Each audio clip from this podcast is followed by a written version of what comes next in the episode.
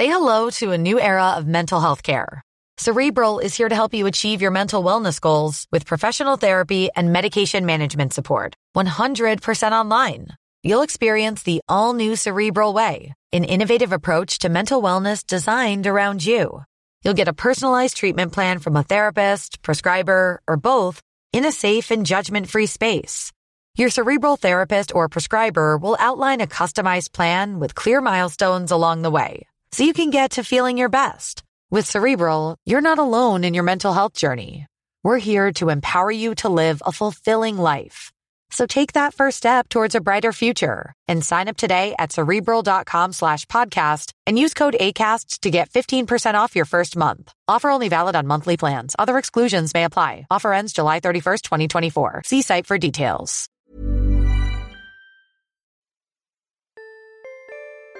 This is the Naked Genetics Podcast, taking a look inside your genes.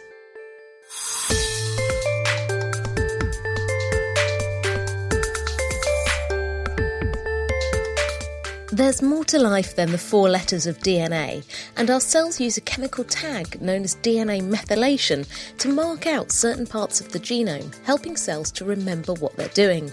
And as you might expect, it's pretty important. These patterns are fundamentally altered in human cancer. In fact, can be used to silence genes which are important in the development of cancer. Plus, how your GCSE success could be encoded in your genes, an important molecular cause of autism has been identified, and an illuminating Gene of the Month. This is the Naked Genetics Podcast for August 2015 with me, Dr. Kat Arney, brought to you in association with the Genetics Society, online at genetics.org.uk.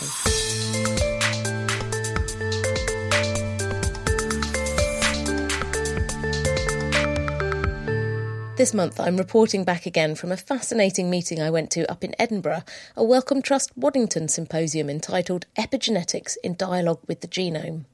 We tackled the wonderful world of epigenetics in last month's podcast, exploring some of the ways in which genes get turned on and off during development and disease, and now it's time to turn our attention to one of these marks in particular, DNA methylation. As has become increasingly clear over the past few decades, there's more to life than the four chemical letters or bases of DNA, known as A, C, T and G. These letters can be modified in certain ways, primarily by the addition of a small chemical tag known as a methyl group to the letter C. This modification is known as DNA methylation, and it's thought to play an important role in controlling how our genome gets used during normal development, normal life, and in disease. To get the lowdown on the mysteries of methylation, I spoke to one of the leading experts in the field, Professor Peter Jones from the Van Andel Institute in Michigan. The presence of 5-methylcytosine, in other words, a covalently modified extra base in DNA, was really found, I think, more than 60 years ago. But exactly 40 years ago, in 1975, there were two papers that appeared, one by Robin Holliday, who was here in England, and one by Arthur Riggs, who was in Southern California, postulating that these chemical marks on DNA could have information coding properties. In other words, that they could specify which genes would be used and which ones would not be used. And very importantly, in these prophetic papers, they proposed a mechanism for inheritance. So the idea was that you inherit your genes, and then methylation patterns are put on the DNA during development, which tell cells what they should do, what not to do.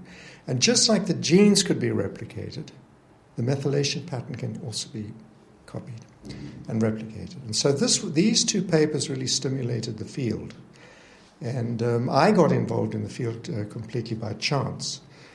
I was working with a drug which was developed in Prague, in Czechoslovakia, in the late 70s, and we found that this drug could change the differentiated state of cells very, very markedly. So make them forget what they were meant to be doing? Yeah, well, actually better than that, they tell them to do something else.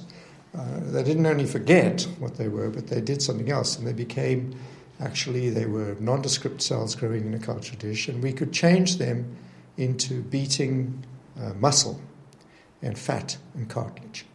So we had no idea how this could possibly be. It's very unusual. But then when we looked into it in more detail, we discovered these papers that I just told you about. And we were able to figure out that the way these drugs worked is they worked as erasers. They got into the DNA. They removed the methylation from the DNA because they inhibited that process.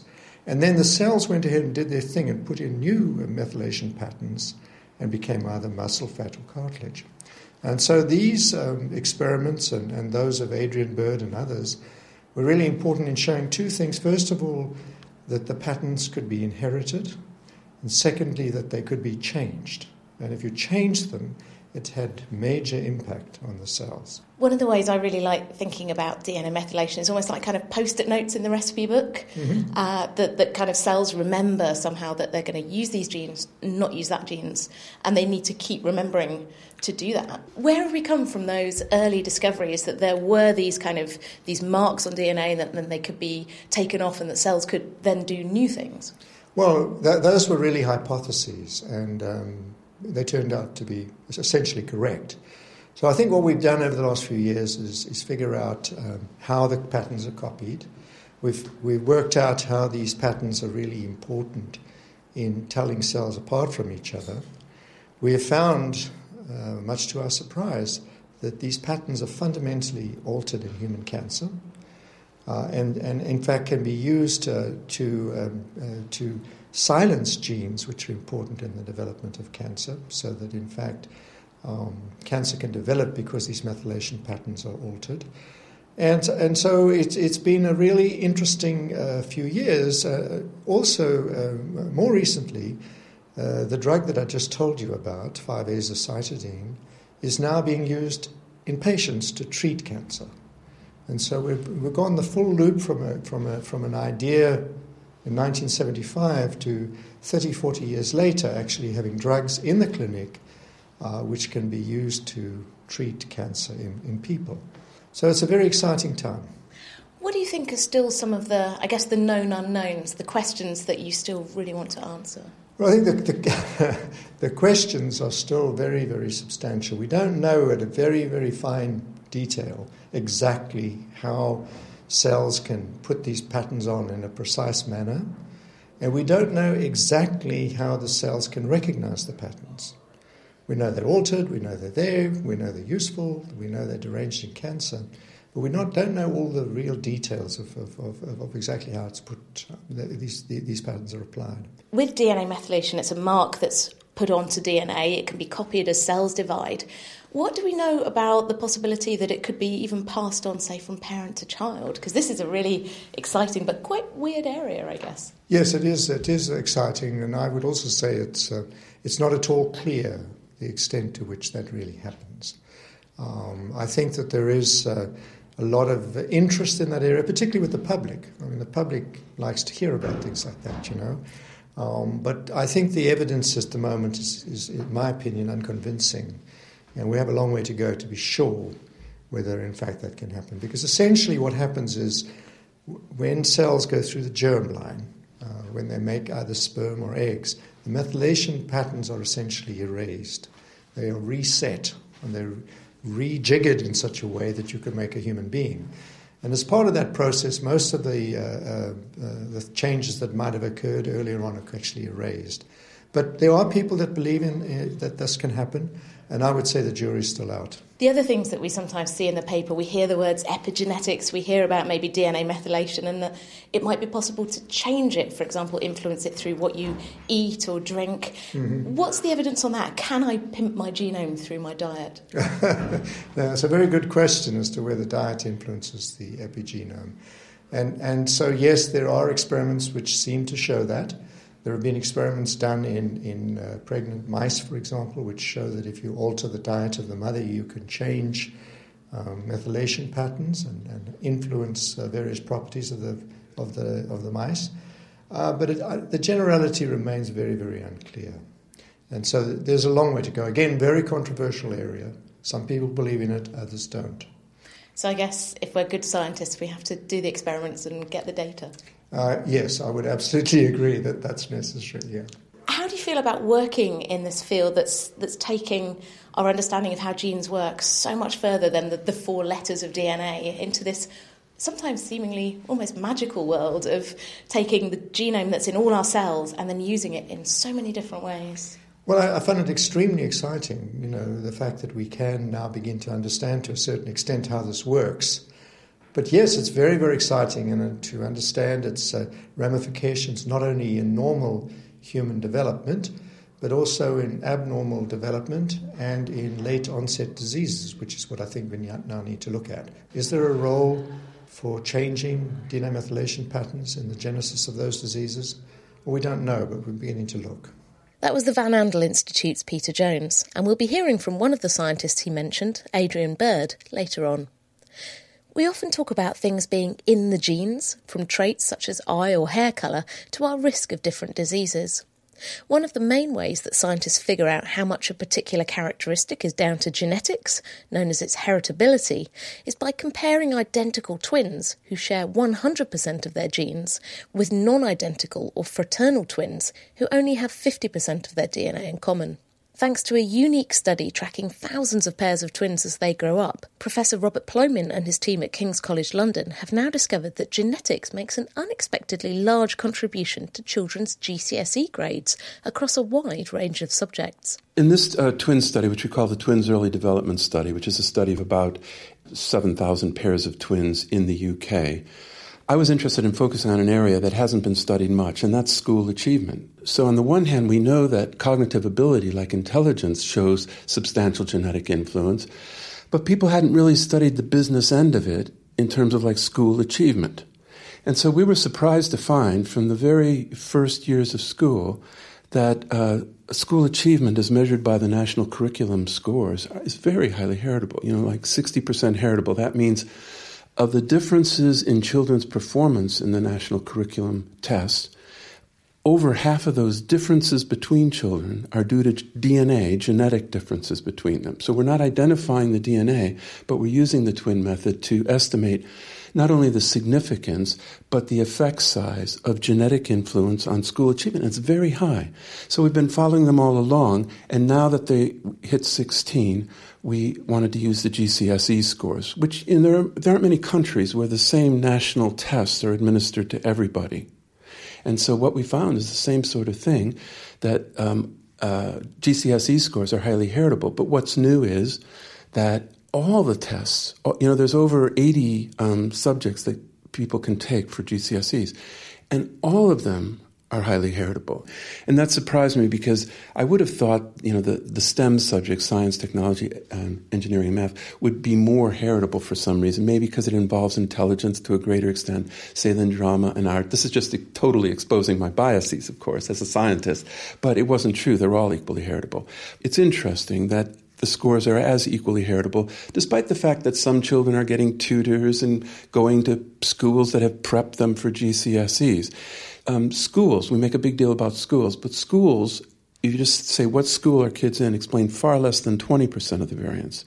Explaining 50% of the variance with genetic differences is extraordinary when education totally ignores genetics. In teacher training or whatever, not a word is said about genetics. And so I'm just saying genetics is very important.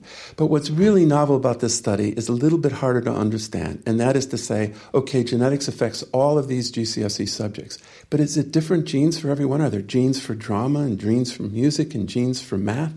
And the answer is definitely not. The same genes are affecting performance on all of these GCSE scores. The differences are probably more environmental. If you're good at drama and not good at math, that's probably more of an environmental thing. But the genetic action has to do with what's in common in performance across all of these things. Is it not just that they're just generally smart? They've got good intelligence genes. That's it. I think that's what most people would say. And so what we did is we took out intelligence. We corrected for intelligence. You can correct scores for age and sex, and you can correct scores for intelligence, say. So you can take these GCSE scores and make them independent of intelligence statistically. And then the interesting thing was to say we got the same results. So everything's equally heritable, independent of intelligence, and what's even more surprising, again, it's the same genes that affect all of those intelligence-corrected GCSE scores. So what that means is that, your hypothesis is a good one, that a lot of what the genetic correlation among all these GCSE scores is about is intelligence. But what's amazing is you take out intelligence and you find, yes, there's still genetic influence, but it also works in a very general way. And that suggests it's like an academic ability, genetically driven academic ability. When you say that this academic ability is heritable, does this mean that we can pin down and say, it's this gene, it's that gene, it's this gene? Can we find these genes? Well, a first step in trying to find genes is to find something that's heritable.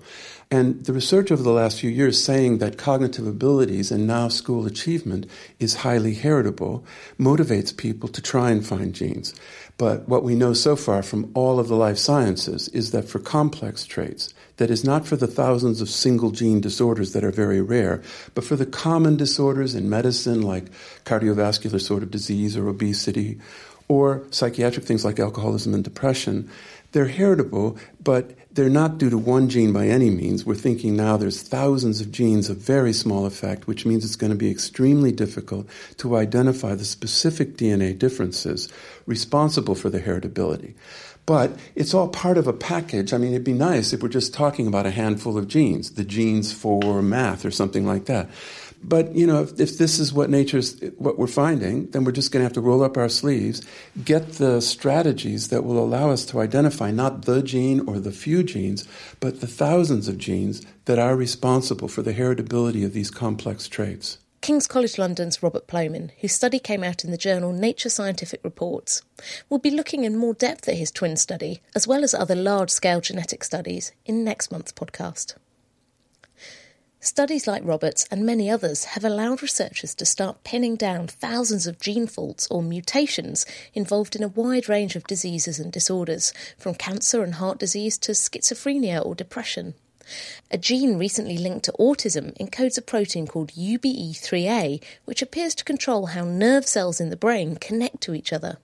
The levels of UBE3A are normally controlled by a kind of molecular switch known as phosphorylation, which involves attaching a chemical tag to a site on UBE3A, switching it off. But what happens when the switch can't be thrown and UBE3A can't be turned off? The result is autism, according to University of North Carolina researcher Mark Zylka. Basically, as with many things in science, we got lucky.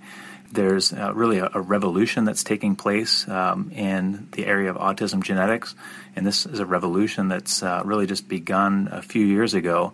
There are several large groups, large consortia that are sequencing the genomes of individuals with autism and their unaffected parents, and they're searching for genetic mistakes in the kids that are not present in the parents.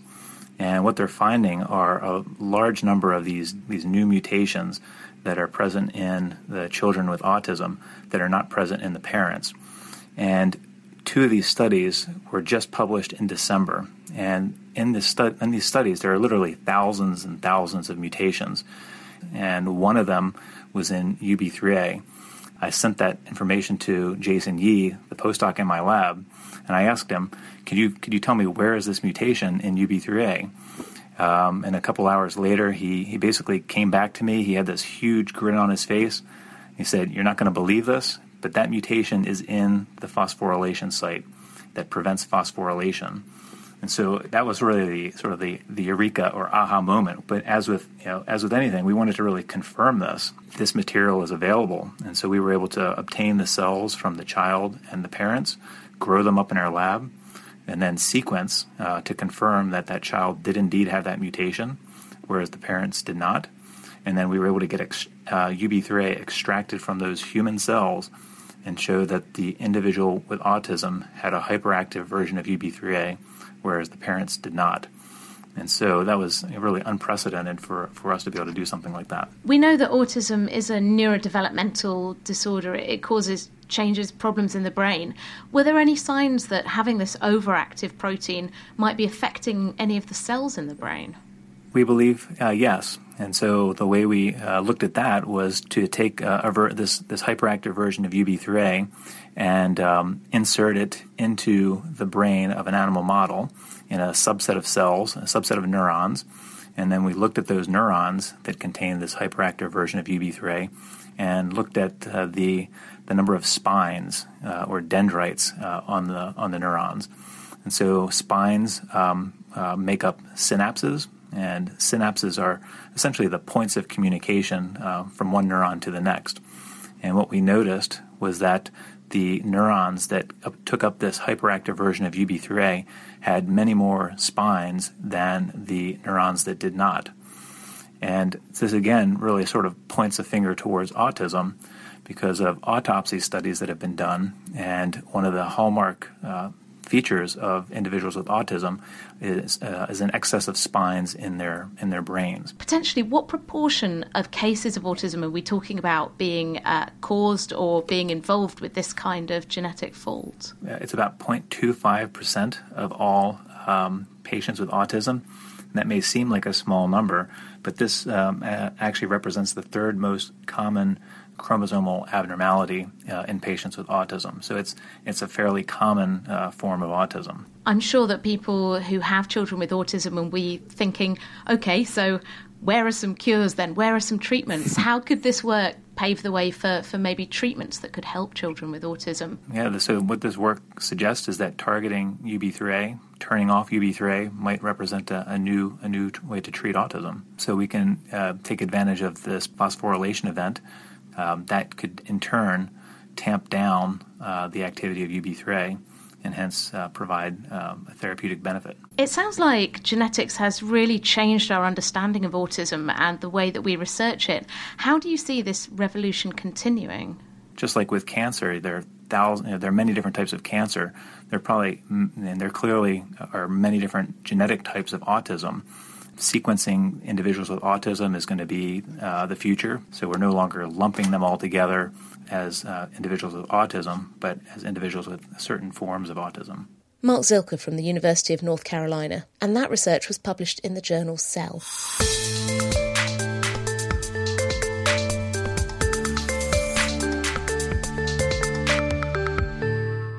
You're listening to the Naked Genetics podcast with me, Dr. Kat Arney. Still to come, we'll be lighting up our lives with the gene of the month. But first, it's time to take another look at this month's topic of DNA methylation, or more specifically, Rett syndrome, the rare but severe genetic disease caused by defects in the gene encoding a protein called MECP2, which sticks to methylated DNA. Professor Adrian Bird from the University of Edinburgh has dedicated his career to studying DNA methylation and the molecules that recognise it, and is hopeful that his research might one day lead to new treatments or even a cure for children affected by Rett syndrome. Rett syndrome is an autism spectrum disorder, which is very distinctive. It was discovered by Andreas Rett in Vienna. It is caused by mutations in a gene. So it's a genetic disorder, but it just so happens that the gene that is mutated encodes a protein that is involved in epigenetic reading of the genome. And specifically, what that protein is supposed to do is bind to methylated sites on DNA, which is a methyl group is just like a little nutty knob that you can stick onto DNA, and MECP2, it recognises and binds to that. And in the absence of that protein, the brain does not work properly. So this protein, MECP2, is kind of recognising this mark on the DNA, involved somehow in turning genes off inside cells.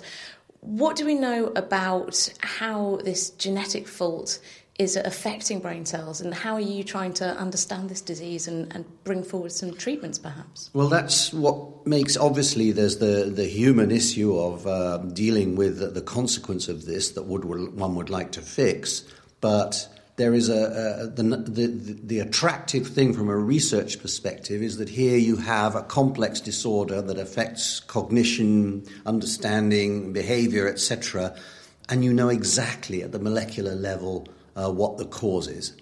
Now, what one is trying to do is take little steps that you understand in going from the mutations that affect this protein to those complex outcomes. And we have not yet joined them up.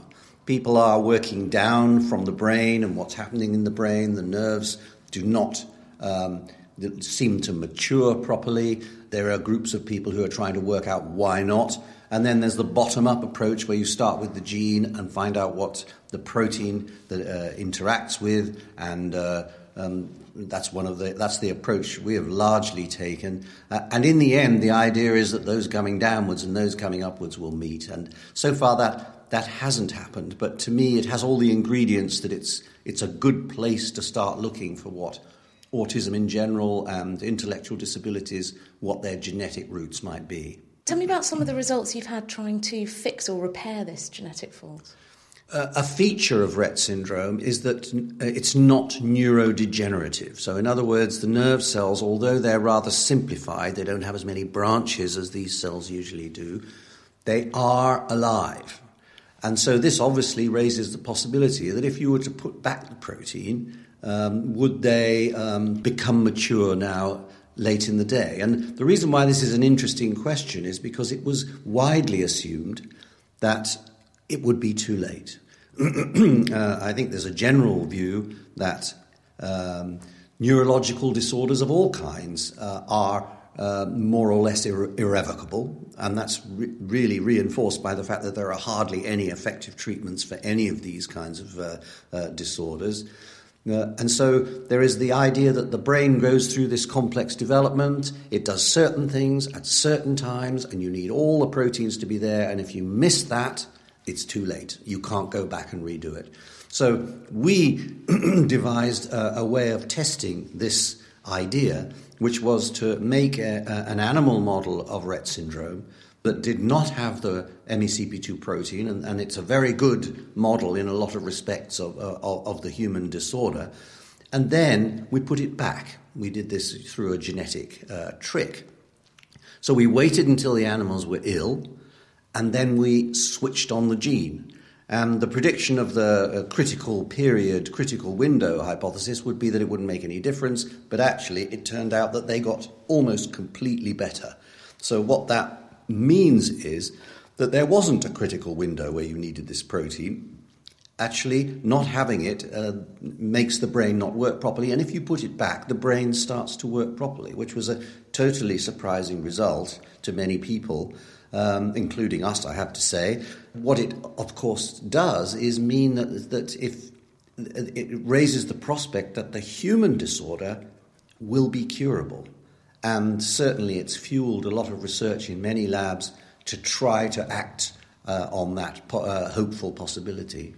There must be a huge number of families affected by this disorder who are really desperate for cures. How soon do you think this may get into human studies, and are the families really interested in this kind of research?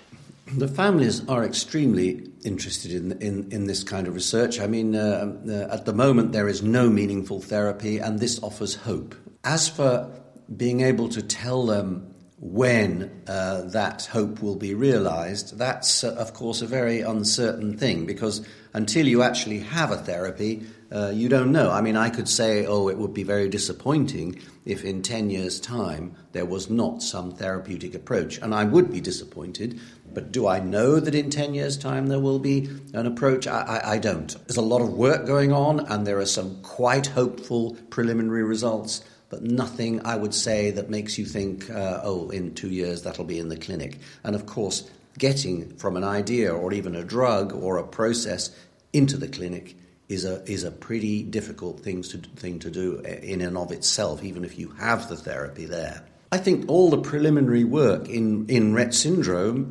suggests that this disorder is one of the most promising ones for there to be therapy in the fullness of time. It's not the only one. Fragile X syndrome is also a common autism spectrum disorder. So there is hope now, as there never has been before, I think. That was Adrian Bird from the University of Edinburgh. And finally, here's our Gene of the Month, and this time it's Lava Lamp.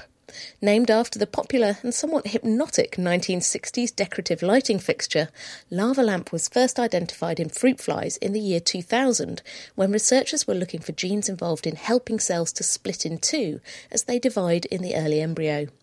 Like the coloured bubbles in the novelty lamp, the lava lamp protein is located in blobby pockets, known as vesicles, in a special part of the cell called the Golgi body.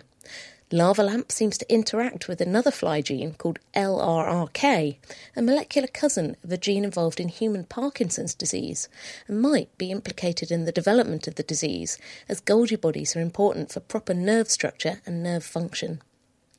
That's all for now. I'll be back next month looking at how large-scale population studies, known as cohort studies, are revealing important information about the genes involved in all kinds of traits and diseases, and reporting back from the annual British Science Association Festival in Bradford.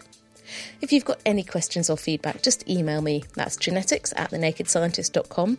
You can get in touch through the Naked Scientist Facebook page or by tweeting @NakedGenetics. Every episode of the Naked Genetics podcast is on iTunes and online at nakedscientist.com/genetics. The Naked Genetics podcast is brought to you in association with the Genetics Society, online at genetics.org.uk. I'll see you next month for another peek inside your genes.